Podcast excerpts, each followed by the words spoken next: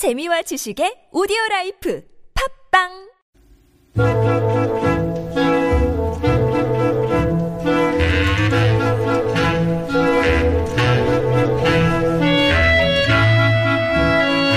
서울의 옛 모습 함께 기억해보는 시간 서울 타임머신 순서입니다. 한양대학교 도시공학과 선권수 박사와 오늘은 전화 연결이 돼 있네요. 박사님 안녕하십니까?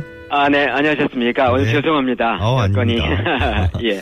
타임머신 느낌이 저 전화 네. 연결할 때는 부쩍 더 드는 것 같아요. 예. 아, 그러세요? 예, 오늘 타임머신 목적지는 어디로 잡아볼까요? 아, 예. 저기, 생애 한가운데, 데미안, 그리고 아무 말도 하지 않았다. 이, 그 말씀 많이 들으셨죠? 예. 예. 그 이제 60년대라든가 70년대를 풍미했던 번역 작품들인데요. 그 번역 작품의 주인공이 전혜린인데 에, 역사적으로 오늘 세상을 그만 호련히 떠나갔어요. 아, 네. 그래서 예, 그 전혜린이 후학들을 가르치던 대학에 있는 종로구 명륜동을 한번 찾아가 볼까 합니다. 아, 예. 아유, 저, 네. 어, 명작들을 말씀을 하셔서 오늘 문학과 연관이 있는 곳을 찾아가는 줄 알았더니 뭐 관련이 네. 없는 건 아닌데, 예. 예. 가지를 치고 이어 이어 나가서 오늘 어, 많은 대학들이 있는 예, 종로구 명륜동을 찾아가는군요. 그, 저, 네. 명륜동 이름은 어떻게 해서 생긴 걸까요? 아, 예, 명륜동 하면은 그 예전 조선시대에 성균관이 있었잖아요. 네. 예, 그래서 이제 그때 성균관은 국립교육기관인데 그 성균관은 학생들을 교육시키는 에, 중심 공간이면서 그 상징이 이제 명륜당이기 때문에 그래서 명륜이라는 이름을 붙여서 명륜동이라고 한 거죠. 네. 예, 그래서 사실은 이제 에, 부산이나 안동에도 사실은 명륜동이 있잖아요. 예. 근데 이제 그때는 에, 지방에는 향교가 있었기 때문에 향교에는 에, 명륜당이 에, 대부분 있었어요. 예. 학생들이 이제 공부하는 장소니까요. 네네.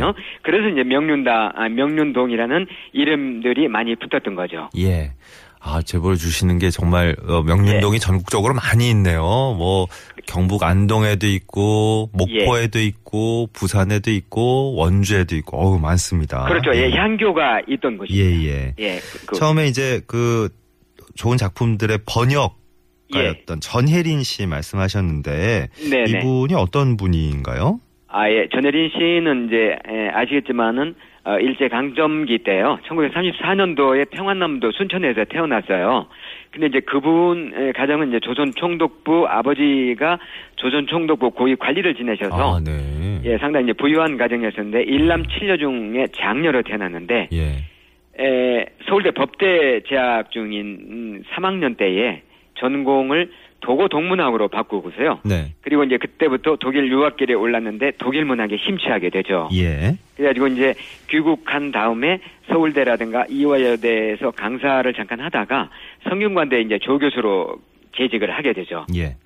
그때부터 이제 번역 작품이라든 네, 번역 작품인 루이제 이린저의 생애 한가운데 헤르만 헤세의 데미안 그다음에 하일리 벨의 그리고 아무 말도 하지 않았다. 뭐 음. 이런 번역 작품을 많이 발표를 하죠. 예. 그 이제 그때 당대의 청년들에게 아주 엄청난 그 큰 반향을 불러일으켜 가지고 문학도의 꿈을 키우던 어린 학창 시절에 있는 사람까지도 많이 이제 감명을 받았던 그런 기억이 있습니다. 네. 그 이제 그가 한 말 중에서 상당히 이제 이상을 향한 동경을 벌일 때에 인간은 현실이라는 울타리 안에서 자력하는 돼지가 되고 만다. 뭐 음. 이런 그 얘기들을 하면서 예. 부단히 자신을 채찍했다고 합니다. 음흠. 그래서 결국은요, 이렇게 이제 세상을 뜨게 된 게 자신의 이상하고 당시에 처한 우리 사회 현실에 대한 괴리를 끝내 극복하지 못하고 어, 세상을 뜬 게 아닌가 하고서 이제 안타까워하는 사람들이 상당히 많습니다. 예, 예. 자, 조선 시대에는 어쨌든 성균관 하면 지금으로 치면 이제 저 대학교 정도 되지 않을까 싶은데 어떤 곳이었습니까? 국립 서울대학교 어, 정도가 되죠, 네네. 사실은요. 네. 예. 성균관은 이제 그 태조, 어, 그러니까 이성계 4년에 착공을 해서 태조 7년에 이제 준공을 하게 됐는데요. 성균관에는 이제 공자를 비롯한 성현들의 위패를 모신 이제 문묘가 있고요. 그 다음에 이제 학생들이 공부하는 공간이 명륜당, 그리고 이제 기숙사인 동제와 서재, 그리고 우리나라 대학도서관의 효시라고 할 수 있는 존경각이 거기에 이제 구성이 돼 있는데, 예. 학생들 정원은 전부 200명이었다고 합니다. 그 이제 200명인데 이 사람들은 과거에 1차 시험격이 이제 소과 그러니까 생진과죠. 거기를 통과를 해서 합격을 해서 생원과 진사가 된 사람들인데 네. 그 중에서도 이제 엄격한 에, 선발 과정을 거쳐서 들어와서 이제 공부를 하는데 여기에 있는 사람만이 최종 관문인 문과 시험을 과거에 문과 시험을 에, 이제 응시를 할 수가 있던 곳이었어요. 예.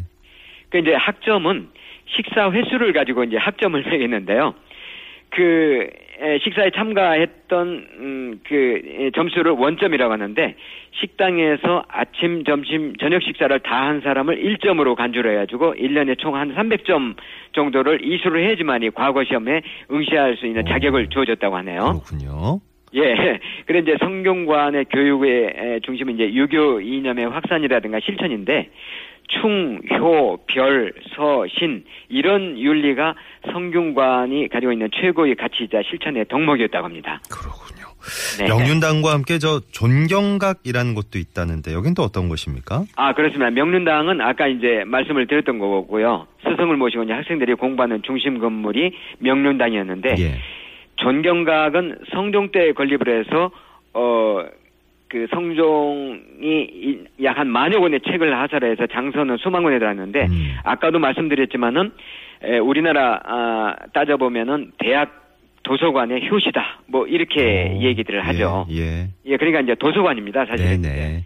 예, 근데 이제 기본 장서는 사서 오경이라든가 제자백과 각종 역사서하고 성리학 중심의 유가서적이 중심을 이뤘는데 불교라든가 도교, 기술서적, 잡류서적은 여기에 일체 소장을 하지 않았었다고 합니다. 예. 명륜당의 그 저 문묘에는 어떤 분들이 모셔져 있는 겁니까? 예, 문묘를 우리가 이제 대성전이라고 했었는데요. 공자님의 이제 위패를 중심으로 해서 133인의 성현을 예, 성현의 위패를 모셨던 곳이에요. 예. 근데 이제 여기에는 이제 공자를 포함한 네 분의 성현과 그다음에 공자 수제조 에, 수제자 10명 10철이라고 하는데요.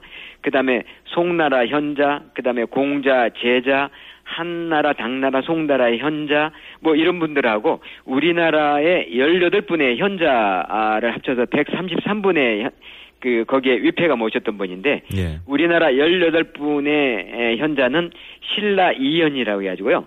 설총과 최치원, 그 다음에 고려 이연의 안유와 정몽주, 그 다음에 조선 14연이라고 해서 조광조, 이연적, 이황, 이이, 김인우, 김장생, 뭐 이런 분, 송시열 에, 선생 등 이런 분들, 그러니까 저희가 들어서도, 얼른 들어서도 에, 익히 저 존경할 만한 그런 분들이 거기에 모셔져 있던 곳이 문묘입니다. 예.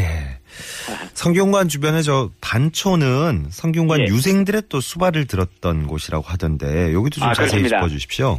예, 반촌이 바로 이제 성균관의 주변에 있던 말, 그러니까 지금으로 보면은 이제 명륜동 일대가 됐는데요. 그 유학을 널리 펴고자 이제 안양께서 성균관의 예, 서적들도 많이 희사를 하시고 그 다음에 자신이 소유하고 있던 노비 300여 명도 히- 함께 희사를 했다고 그래요. 네. 근데 이제 한양으로 조선이 건국이 돼서 천도할 쯤에는 노비 자손들까지 합쳐서 수천 명이 됐는데 그 사람들이 성균관 주변에 이제 전부 살았었는데요. 그 마을을 반촌이라고 했습니다. 예. 그 이제 이 반촌이 성균관 주변에 있다 보니까 과거 시험 때는 응시생들의 여관촌 역할도 하고요.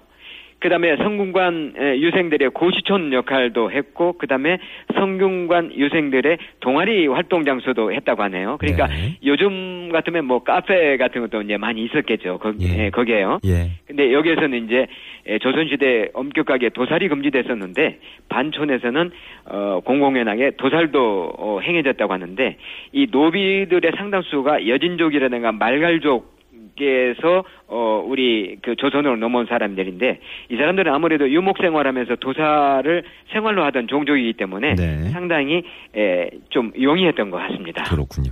성균관과 향교가 둘 다 교육기관 이었는데 어떤 차이가 있는 건가요? 아, 예. 똑같은 교육기관인데 성균관은 한양에 있던 국립대학교라고 보시면 되고요.